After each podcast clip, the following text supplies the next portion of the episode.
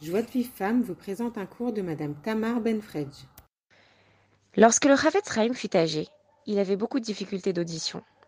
Il ne pouvait pas très bien entendre.